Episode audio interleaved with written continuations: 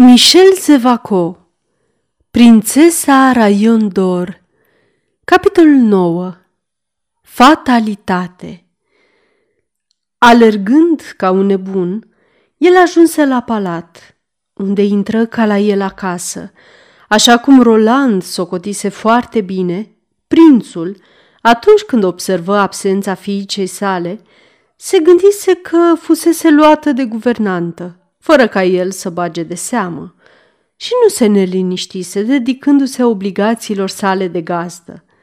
Guvernanta, la rândul ei, credea că Roland era la masă. Ea fu foarte uimită să nu o vadă acolo atunci când veni să o caute. Îl întrebă pe tată.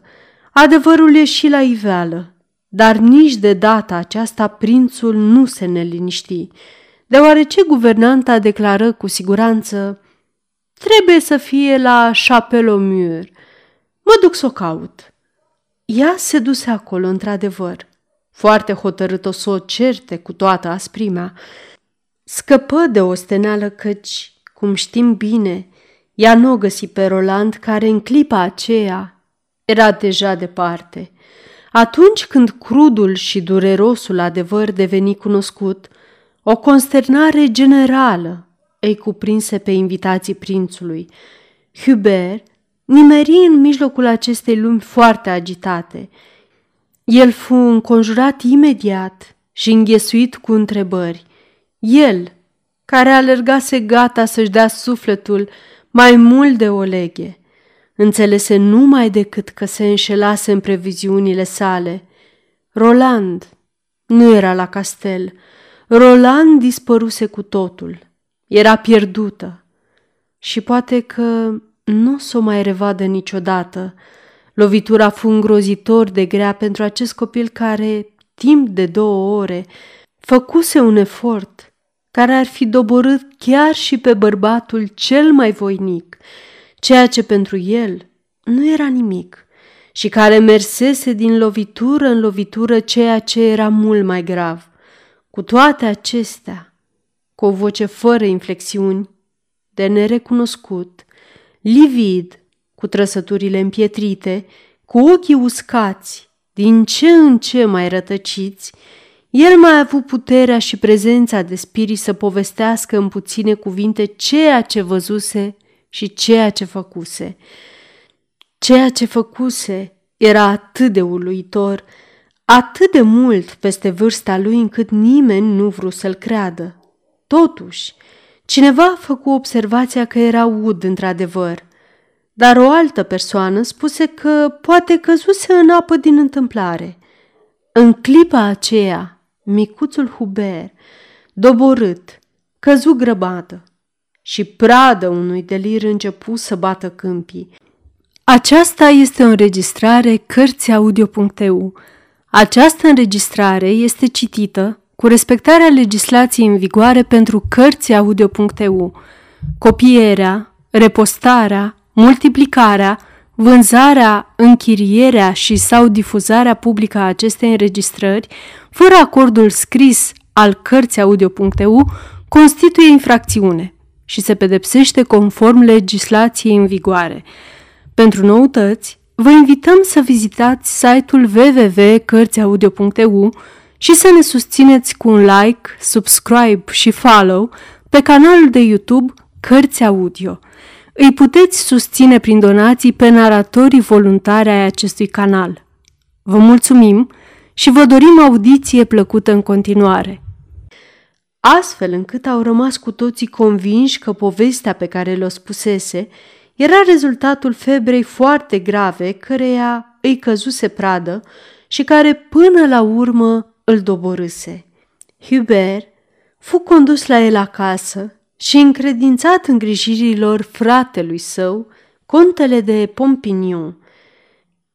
Cercetările continuară, mai febrile, mai intense. Ele au fost extinse mai departe, mai organizat, cu mai multă metodă. Ele s-au prelungit timp de mai multe zile și au cuprins o zonă de multe leghe.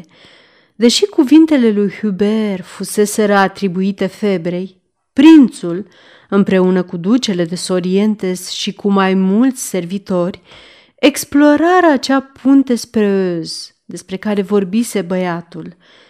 Nu găsiră acolo corpul lui Piniaclă. Pe Roland nici vorbă. Nu o găsiră nici acolo, nici în altă parte. Roland dispăruse, se pare, pentru totdeauna, un lucru care nu fu remarcat la castel, sau cel puțin căruia prințul de Moncape nu i acordă atenție, era acela că Gaspar Piniaclă dispăruse și el, cel puțin în aparență. Căutând și chipzuind, au sfârșit prin a admite această versiune de necrezut. Roland, antrenată fără îndoială de prietenul ei Hubert, ajunsese până la punte, unde căzuse în apă. Hubert plonjase cu curaj pentru a încerca să o salveze, dar nu reușise. Restul, așa cum am spus, fusese pus pe seama febrei. Din nenorocire, nu exista nicio îndoială că micuța prințesă se necase. Asta spuneau, vărsând lacrimi de durere rudele și servitorii prințului, căci el refuza cu încăpățânare să admită că fica sa adorată era moartă și că nu va mai revedea. Micuța prințesă s-a necat într-adevăr? Oare Gaspar Piniaclă de ce a dispărut atât de subit? El a răpit-o într-adevăr pe prințesă? Oare Hubert spunea adevărul? Se va împăca tatăl Rolandei cu ideea că micuța prințesă este moartă? Ca niște adevărați cavaleri, vom pleca în căutarea prințesei și vom descoperi cel mai probabil adevărul la sfârșitul acestei neînfricate călătorii.